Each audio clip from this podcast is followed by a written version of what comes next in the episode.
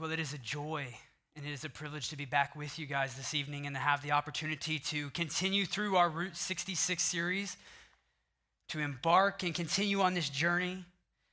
In the last week, in the last time that we gathered, Brandon led us through the first of the historical books, the book of Joshua.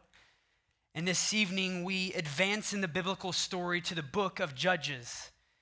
I've titled this message, Judges, the Need for a King. With that in mind, I invite you to turn with me in your copy of God's Word to Judges chapter 2. Judges chapter 2. And as you turn there, I encourage you to catalog back with me in your minds to the summer of 2020. We're not too far removed from that volatile period in our nation's history. In that summer, in response to some recent tragic events involving the law enforcement, cities around the country faced the irrational and destructive behavior of rioters and looters. One such city allowing this anarchy was the largest metropolitan area in the state of Washington, the city of Seattle. The Department of Justice, now the Department of Injustice, released statistics and facts in a statement concerning this anarchy in September of 2020. And this is reading from this memo from the Department of Justice that year. For nearly a month, starting in June of the year 2020, the city of Seattle permitted anarchists and activists to seize six square blocks of the city's Capitol Hill neighborhood, naming their new enclave the Capitol Hill Occupied Protest, summarized or condensed with the acronym CHOP law enforcement and firefighters were precluded, they were prevented from entering this zone.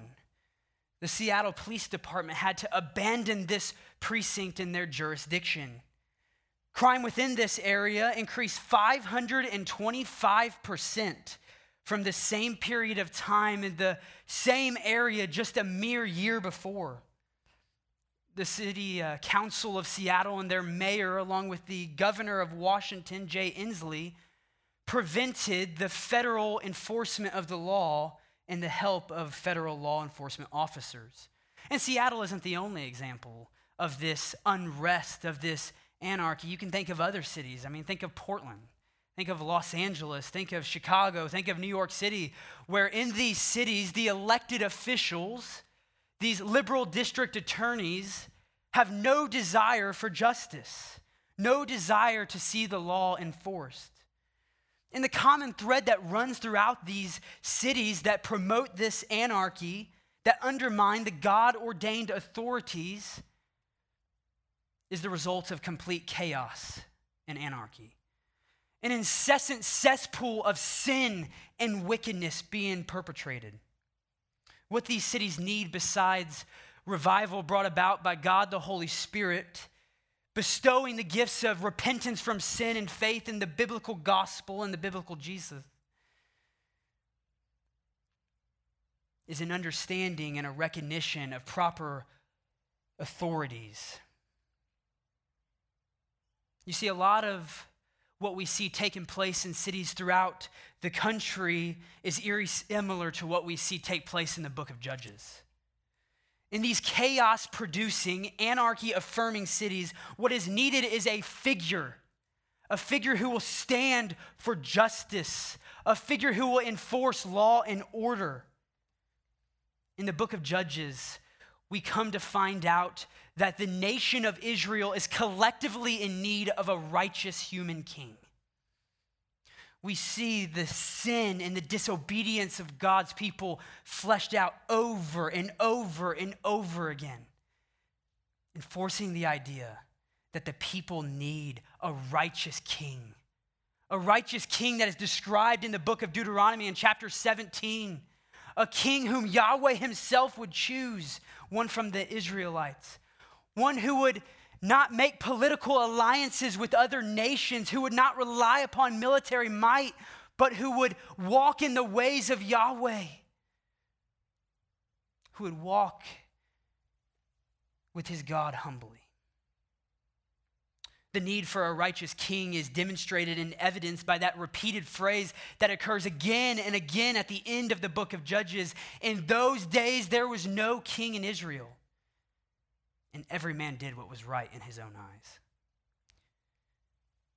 We find the people of Israel in the land, in the land that was promised back in the Abrahamic covenant, back all the way in Genesis chapter 12. We see God numerically blessing the people of Israel multiplying the descendants of Abraham. And yet, when we come to the pages of Judges, we see the nation of Israel still encumbered by the remaining Canaanites that they failed to drive out during the conquest. That is where we come this evening to the book of Judges. And as we analyze this magnificent book, I want us to study it under the five movements that are so prevalent throughout the middle portion of this book, from chapter 2 all the way to chapter 16. This evening, as we study the book of Judges, I want to study it under the five movements of the Judges cycle so that you will have a greater grasp of the book of Judges and the flow of redemptive history. Now, before we get into these five movements, I want us to first read chapter 2, verses 11 through 19. You see, this portion of the book of Judges acts as a snapshot. It acts as a summary of what we see unfold over and over again throughout Judges. The author of this, the human author, was presumed by Jewish authorities to be Samuel, and we have no reason to contradict that claim. The author is not named in this book. But ultimately, these are the words of God. In Judges chapter 2, beginning in verse 11, we read these words Then the sons of Israel did evil in the sight of Yahweh and served the Baals. And they forsook Yahweh, the God of their fathers, who had brought them out of the land of Egypt and followed other gods from among the gods of the peoples who were around them, and bowed themselves down to them. Thus they provoked Yahweh to anger. So they forsook Yahweh and served Baal and the Ashtaroth. The anger of Yahweh burned against Israel, and he gave them into hands of plunderers who plundered them, and he sold them into the hands of their enemies around them, so that they could no longer stand before their enemies. Wherever they went, the hand of Yahweh was against them for evil, as Yahweh had spoken and as Yahweh had sworn to them, so that they were severely distressed. Then Yahweh raised up judges who delivered them from the hands of those who plundered them. Yet they did not listen to their judges, for they played the harlot after other gods and bowed themselves down to them. They turned aside quickly from the way in which their fathers had walked in obeying the commandments of Yahweh they did not do as their fathers. When Yahweh raised up judges for them, Yahweh was with the judge and delivered them from the hand of their enemies all the days of the judge. For Yahweh was moved to pity by their groaning because of those who oppressed and afflicted them. But it came about when the judge died that they would turn back and act more corruptly than their fathers, in following other gods to serve them and bow down to them. They did not abandon their practices or their stubborn ways. And this is what we see take place over and over again through each of the successive judges that we see in chapters 3 through chapter 16. And so, as we consider those five movements, I want us to first consider the first movement of the judges cycle, which is the sin of God's people. The sin of God's people. The book of Judges is replete with evidence of the idolatry and rebellion of the sons of Israel against their covenant Lord and King. In fact, if you think about it, the book of Judges serves as an apologetic against the humanist and the evolutionist who will say that the morality of people is progressively improving, is progressively evolving. Not only does a quick look at the chaos and calamity that persist in our world today demonstrate that humanity is not improving, but is in fact entirely wicked and corrupt. But the book of Judges is explicitly clear in detailing the moral decline and the ethical depravity of even those whom God had chosen, whom he had redeemed, and who had brought out of Egypt by a powerful hand. I want you to think back with me, if you can, to those vortex spiral wishing wells that were commonplace throughout malls across the land. Do you remember those? I'm glad because nowadays all shopping is done online, but you see, there used to be these things with centralized stores and a collective collaboration called malls. I know they're not as common nowadays, but it was in these ancient wonders called malls that there was these spiral vortex wishing wells where the kid would come and he would take his quarter and he would put it at the very edge of that wishing well. And it would go around the widest circumference of that circle and it would go slow. And you think it's going to last forever until it gets progressively closer to the funnel. And what happens to the change in that, that instance? It goes faster and faster and faster and faster and faster until ultimately it's at the bottom of the collection barrel. You see, this means of collecting spare pocket change serves as the perfect illustration of what we see depicted in the book of Judges. The sin which progresses from bad to worse reaches its climax in the latter portion of the book of Judges, where we see the utter apostasy of the nation of Israel on full display. One commentator notes that the theme of this book is progressive deterioration. Another commentator writes Israel is depicted as spiraling downwards into worse and worse apostasy. You see, the sin of the people of God is on full display even right at the outset of the book. Turn, to, turn back to chapter 1. Chapter 1 emphasizes the disobedience of the sons of Israel for not fully eradicating, fully destroying the Canaanites, but allowing them to persist in living in the land. Look at verse 19 of chapter 1. Notice, they could not drive out the inhabitants of the valley.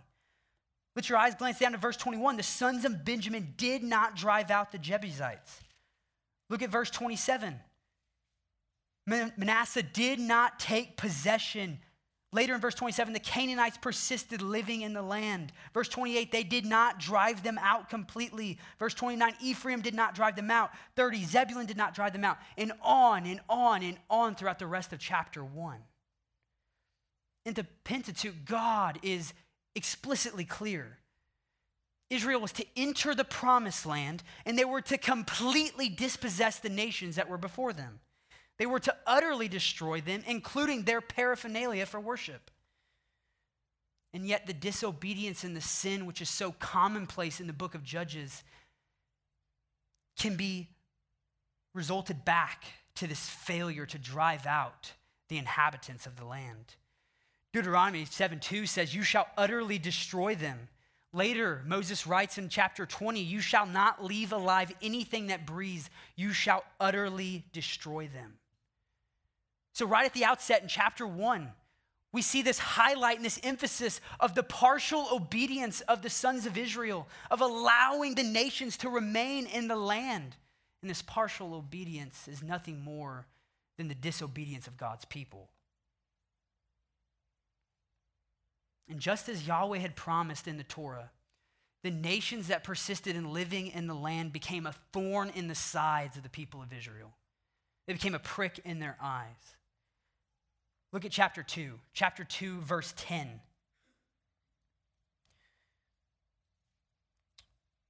The generation of Joshua were gathered to their fathers, and there arose another generation after them who did not know Yahweh nor yet the work which he had done for Israel.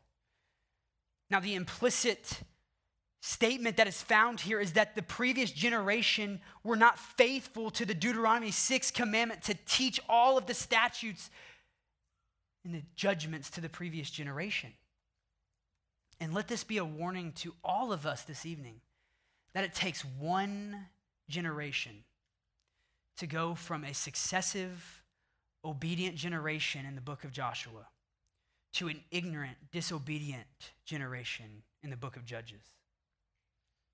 You see, the outwork of this lack of saving knowledge of God and his majestic character is the stimulus to the rampant sin and idolatry that permeates the pages of Judges. The great Presbyterian preacher James Montgomery Boice says, No people ever rise higher than their idea of God and conversely, a loss of the sense of God's high and awesome character always involves a loss of people's moral values and even what we call humanity. Our view of God affects what we are and do. End quote. I mean, don't we see this taking place in our own generation, in our own society? A suppression of the truth of God in unrighteousness, a lack of saving trust and knowledge of the God who is. And ultimately, and ultimately, it leads to a degradation in the moral consciousness of a people. Turn on the news. Well, let's fast forward to the middle section of the book of Judges, Judges chapter 3 through 16. And I want to point out to you a phrase that occurs over and over again as these cycles continue. Look at chapter 3, verse 7. Chapter 3, verse 7. It says that the sons of Israel did what was evil in the sight of Yahweh and forgot Yahweh their God and served the Baals and the Ashtaroth. Again, and again. This same exact phrase is echoed with each of the successive judgeships. Judges 3:12, you can see now the sons of Israel did evil in the sight of Yahweh. Chapter 4 verse 1, the sons of Israel again did evil in the sight of Yahweh. Judges 6 1, the sons of Israel did evil in the sight of Yahweh. Do you get the picture? Over and over again as these successive judgeships came about, the sons of Israel almost immediately reverted back to their practices of evil and idolatry, forsaking their king and Lord. Now, this downward spiral continues to where it reaches its lowest depths in the final pages of Judges, in Judges chapter 17 through 21. In chapter 17, we see the account of this idolater named Micah Micah was a man of the hill country of Ephraim, and him and his idolatrous mother went to their local silversmith and crafted an idol and set it up in their house as he established his own priesthood and his own temple. Now, obviously, this was a clear violation and transgression of the covenant. I mean, consider Deuteronomy chapter 12. In Deuteronomy chapter 12, God says, You are to worship me in the place that I put my name.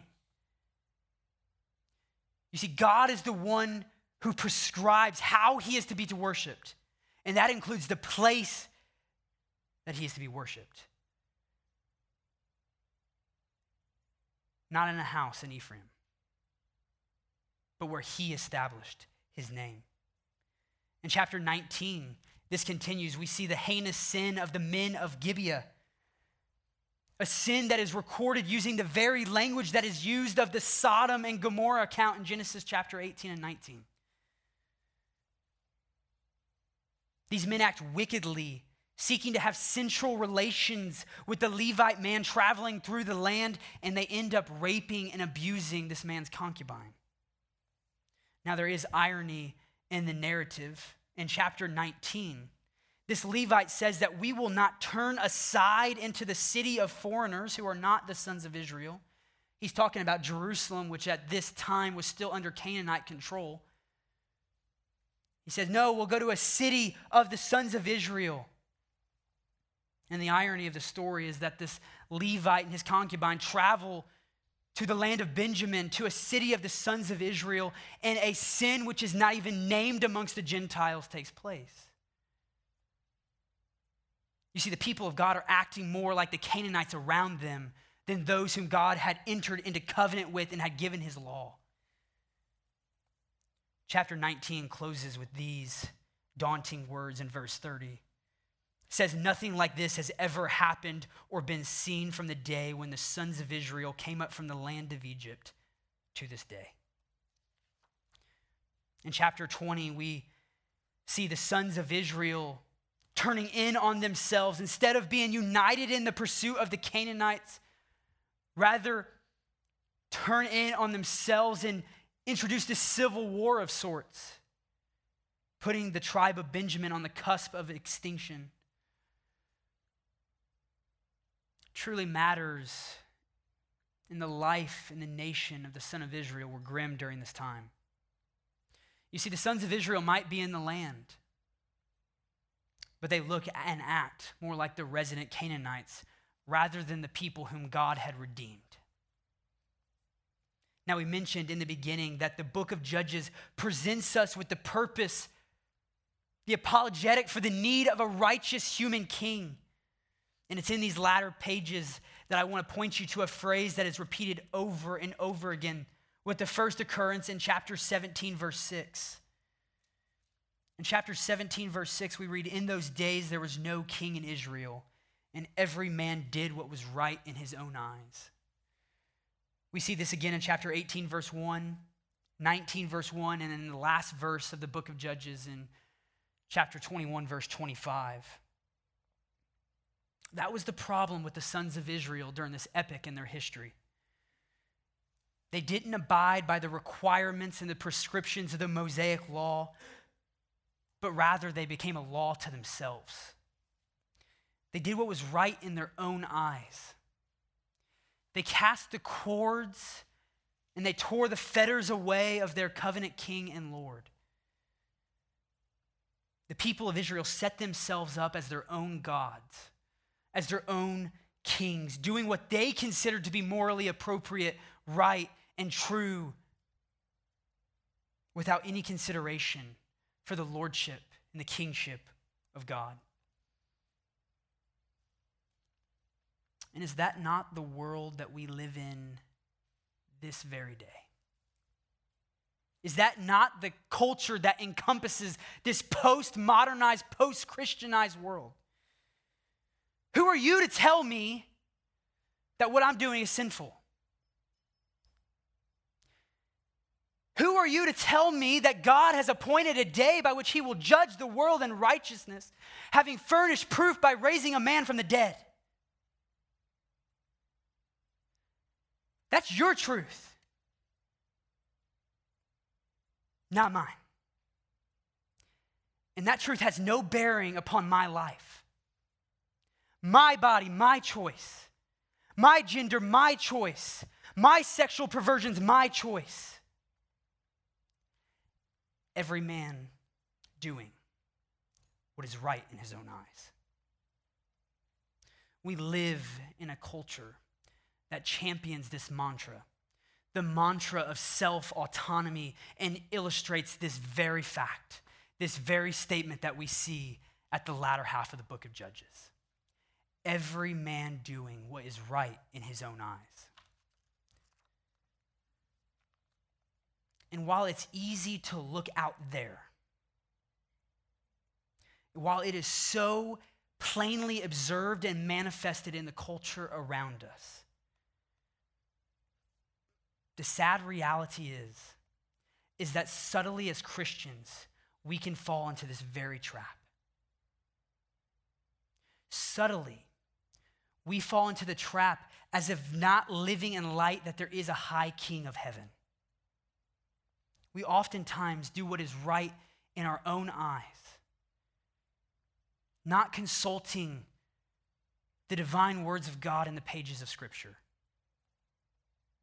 We often live as if God is not sovereign, as if He's not omnipresent, being carried away by the tides and the winds of our secularized culture, rather than resolutely and boldly standing firm upon the lordship and the kingship of the Lord Jesus Christ. Brother, sister, let us commit this day to live in light of the glorious kingship of the Lord Jesus Christ. He says, All authority in heaven and earth has been given to me. Let us seek to live coram deo, Latin word, before the face of God, to live as in the presence of God, under the authority of God, all to the glory of God. Let that be what, per, be what permeates your thoughts when you rise up in the morning. Let that be what impresses upon your heart as you lay your head upon your pillow at night. Let that be what encompasses your thoughts throughout the course of your daily existence. Christian, consider what your chief end is, your chief ambition in this life, according to Paul in 1 Corinthians chapter 10 and according to the Westminster Shorter Catechism. What is your chief end? To glorify God and enjoy Him forever. Every single second of every single day. Now, while your sin might not be as overt, as heinous as the sin that is evidenced in the book of Judges, you must understand that all sin is reprehensible in the sight of God. All sin, even those respectable sins that we studied this summer, are cosmic treason against the high king of heaven and are worthy of his righteous judgment. You see, the book of Judges abounding in evidence of the people of God transgressing the covenant abrogating the rule of God, the king over their lives, summarized by that phrase every man doing what is right in his own eyes. Well, that brings us to our second movement in the judges cycle. The second movement in the judges cycle, and also serving as the outline of our study, and that is the servitude of God's people.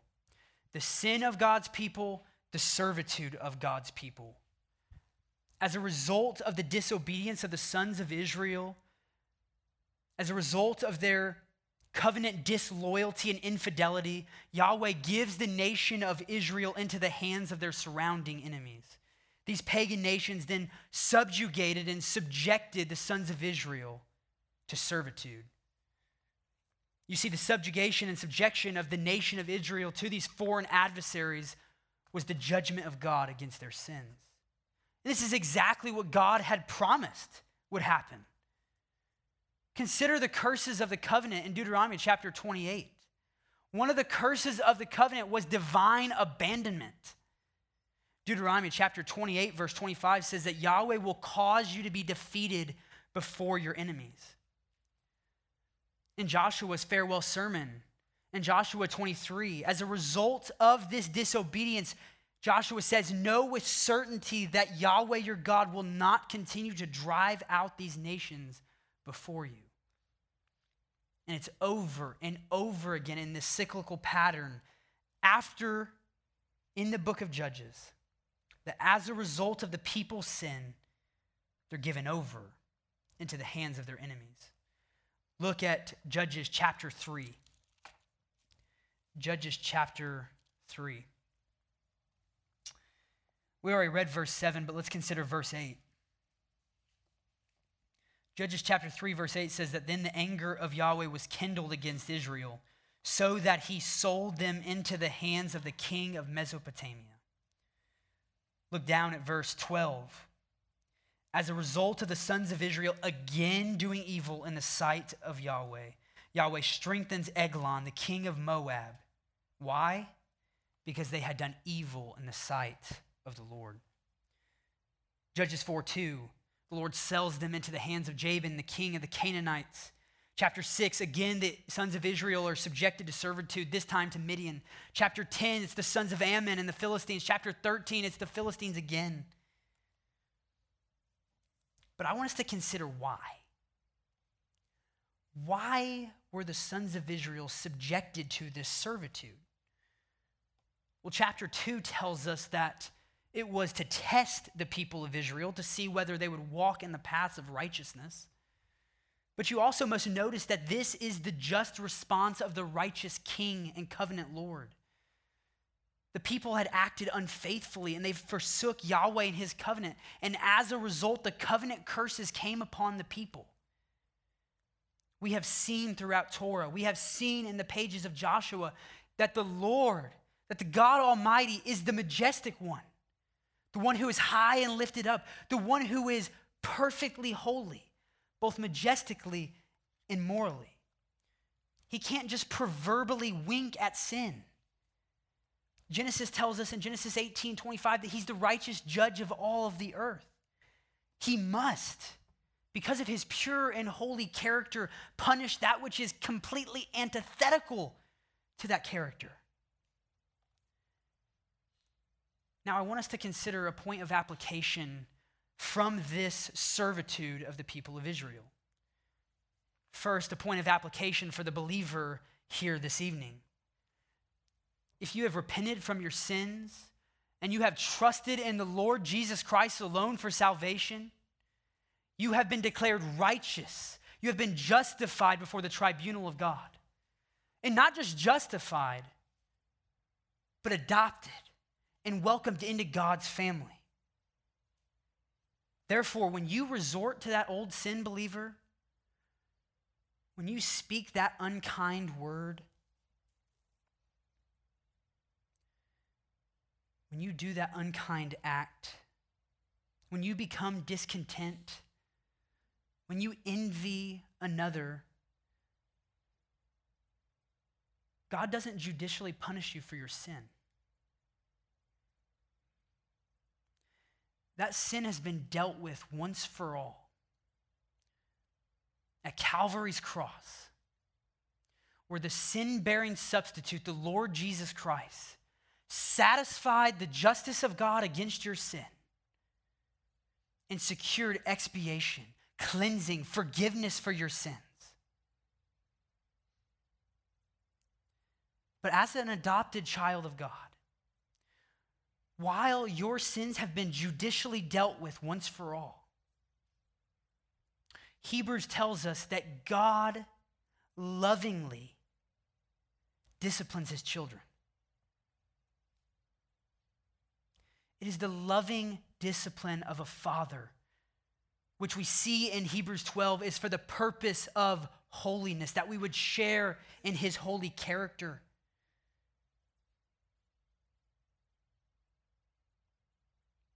Now, I want to consider a point of application for you this evening if you're an unbeliever.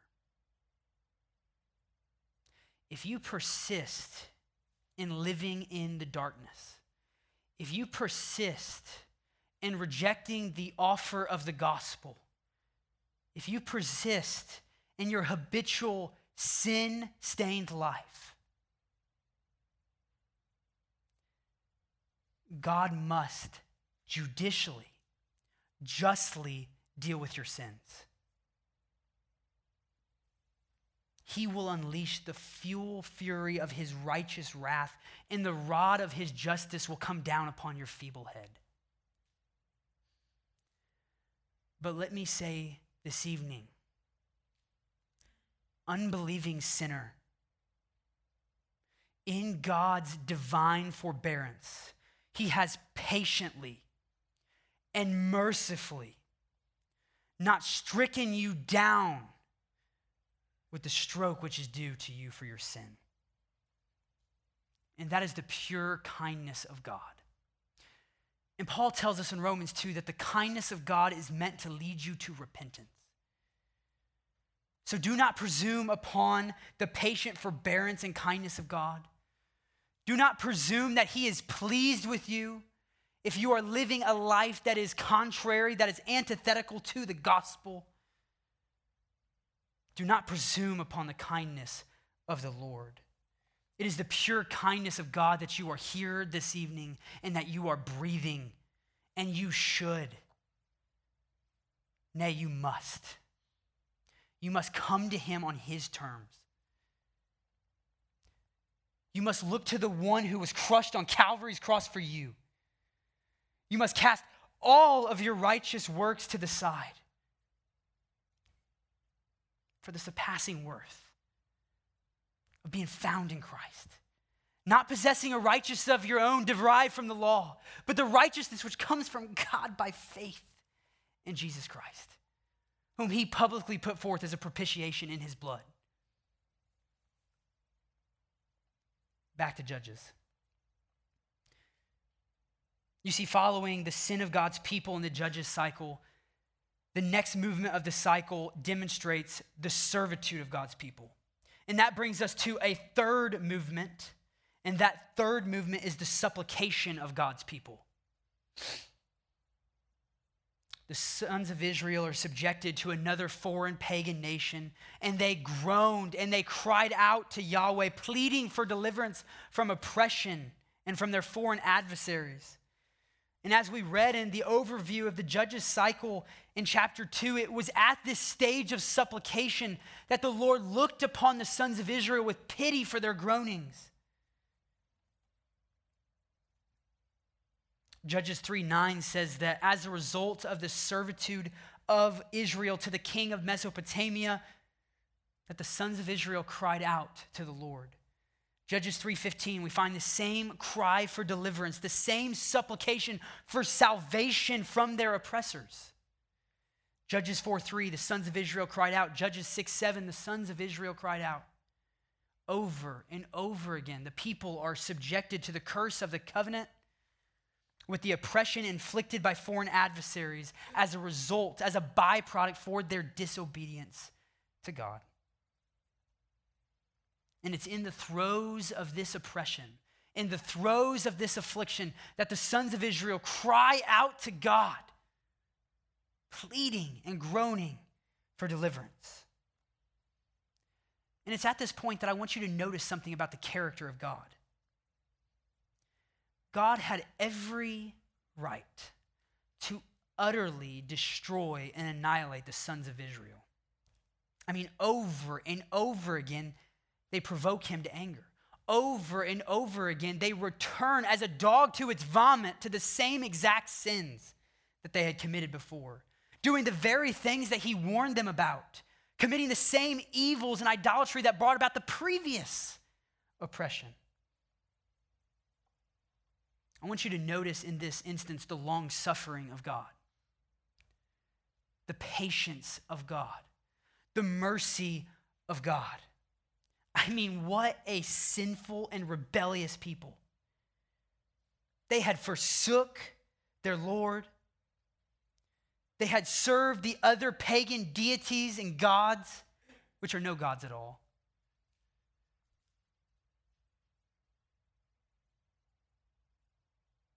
And yet, God remains faithful to his covenant promises. He does not utterly destroy them,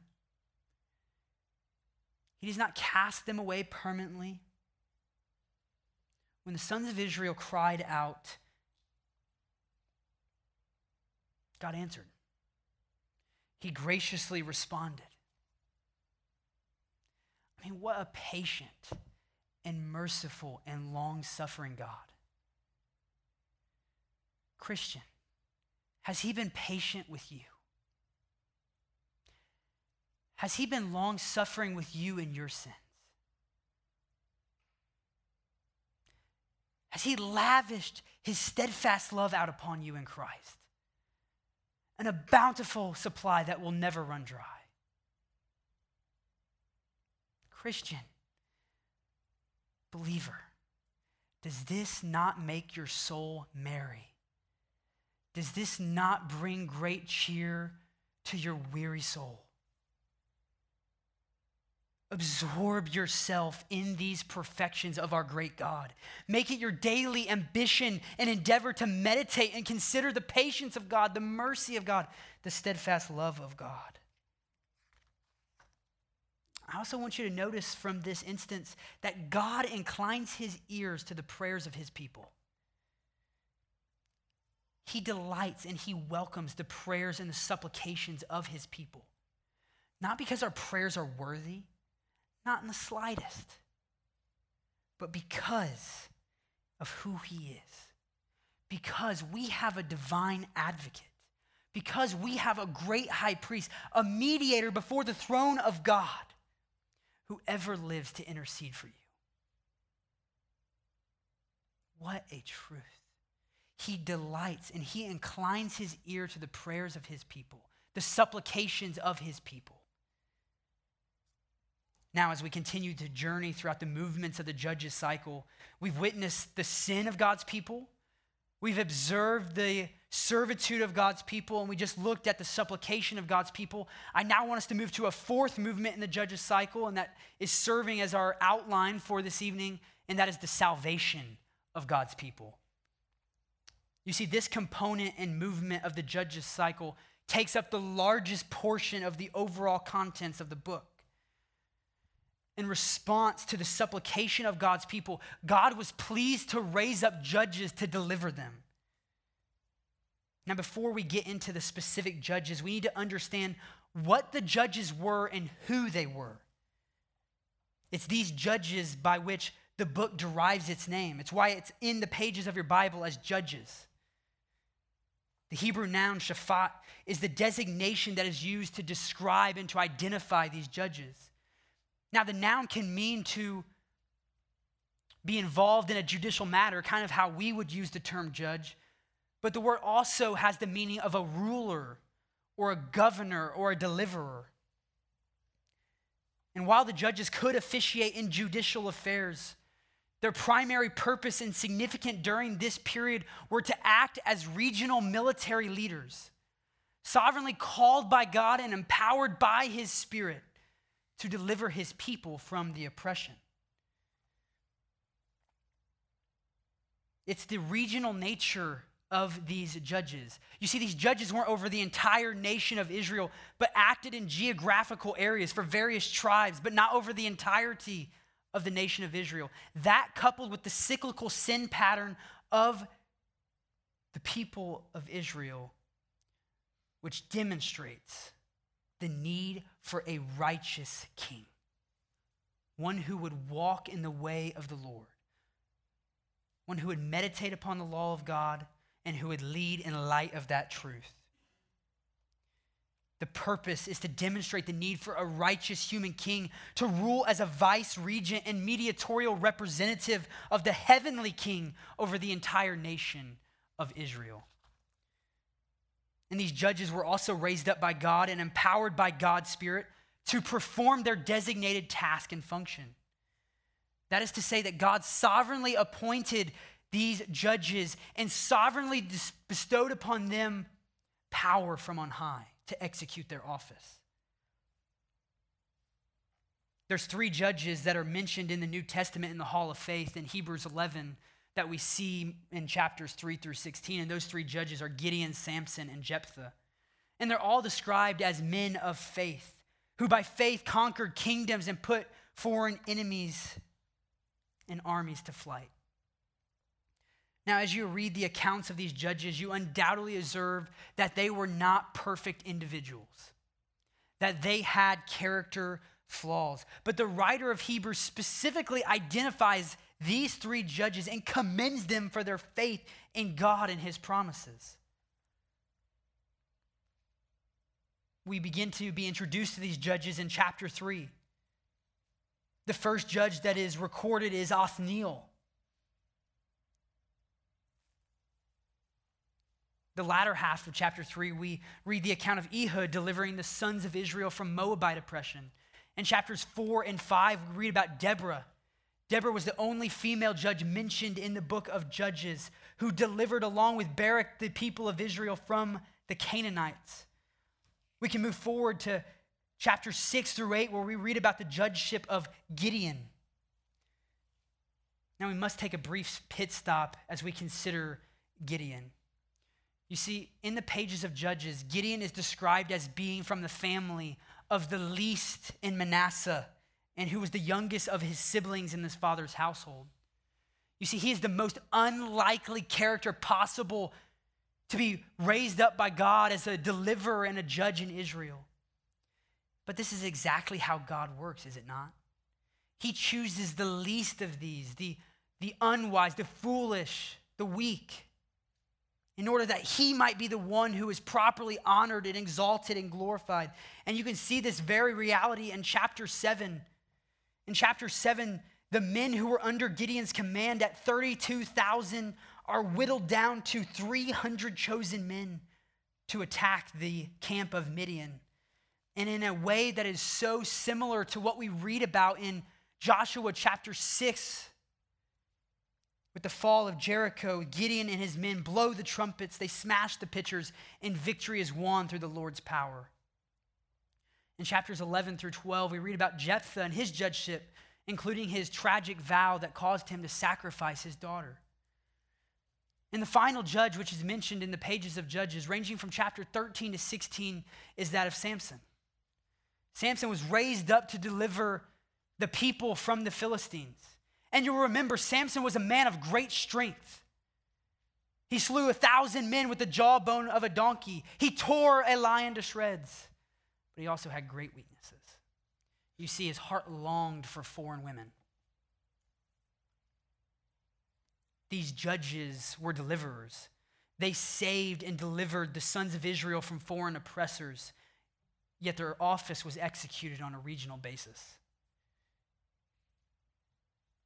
The geographical and regional limitations of the judges demonstrate the need for this righteous human king who would lead the people of God in the ways of God according to the Torah of God. As the judges cycle continues, we see that in response to the supplication of God's people, God raises up these judges, these deliverers for the salvation of God's people. And that brings us to a fifth and final movement in the judges cycle that I want us to observe this evening and that is the security of God's people. The security of God's people. You see, the judges brought about the rest and the security that the land should have experienced, that the people should have experienced. But in the book of Judges, we see that it's for brief temporal periods of time. In Judges 3:11, we see that the land had rest for 40 years. In 330, we see that the land was undisturbed for 80 years and so it goes. This rest and this security continues through the su- successive judgeships, which are listed in that middle portion of the book of Judges. These brief periods of rest and security are microcosms, miniatures of the blessing of rest that the sons of Israel would have enjoyed for obedience to God. You can read the blessings pronounced at Gerizim and Deuteronomy chapter 28 to see this reality. This was to be the blessing for covenant obedience to Yahweh. The nation would prosper, they would experience the gracious rest provided by the Lord. Yet, as a result of the disobedience and persistent idolatry that is cataloged for us in the pages of Judges, this rest was just for brief periods of time. And what you'll find again and again is that this cycle repeats itself. You'll notice that the people resort back to their evil practices. And notice that it comes right on the heels of rest, right on the heels of security. And let this be a warning to you this evening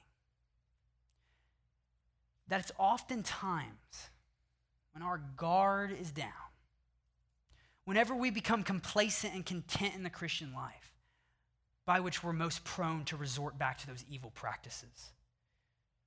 It was the same way with the nation of Israel in the book of Judges. Now, as we close this evening, I want us to consider this Judges cycle. I want to, con- I want to consider it in the flow of redemptive history. I want you to think about this cycle. And I want you to think does this bring about anything in your mind that has occurred in redemptive history so far? I want you to think about the close parallels and the similarities between the Judges cycle that we see here and the Exodus. Redemptively and historically, the Judges cycle reminds us of the Exodus account. The people are subjected in servitude to a foreign nation, oppressed and afflicted. In the case of the Exodus generation, it was the nation of Israel. And we read in Exodus chapter 2 that the people sighed because of their bondage that they cried out to the Lord, the same language that we find in the book of Judges. And what does God do in response? It says in verse 25 of Exodus chapter 2 that God took notice of them. And God, in response, raises up Moses, a deliverer, a prophet who would redeem them, who would bring them out of the land of Egypt, who would bring them safely through the plagues, the Passover, and the Red Sea, and ultimately to Sinai. And I want you to reflect on these parallels and the similarities that exist between the Exodus account and the Judges cycle.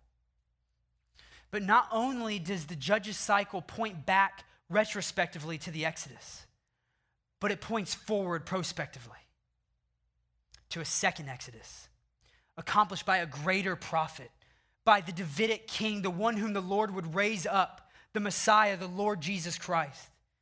And rather than delivering his people from bondage to foreign adversaries and physical enemies, the Lord Jesus Christ redeems his people from spiritual bondage. And it's not temporary. Jesus, the greater prophet and Davidic king, the greater judge and savior, delivers his people from their sins. And it's that one to whom the book of Judges and the rest of the Old Testament points ahead to. It's that one whom we worship. Let's pray. Father, we thank you for this magnificent book. Lord, as we read about the disobedience and the sin of your people,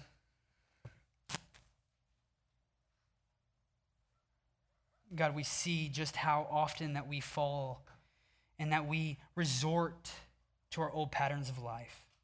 But Lord, we thank you for the deliverance that you have brought about, the deliverance to the Lord Jesus Christ.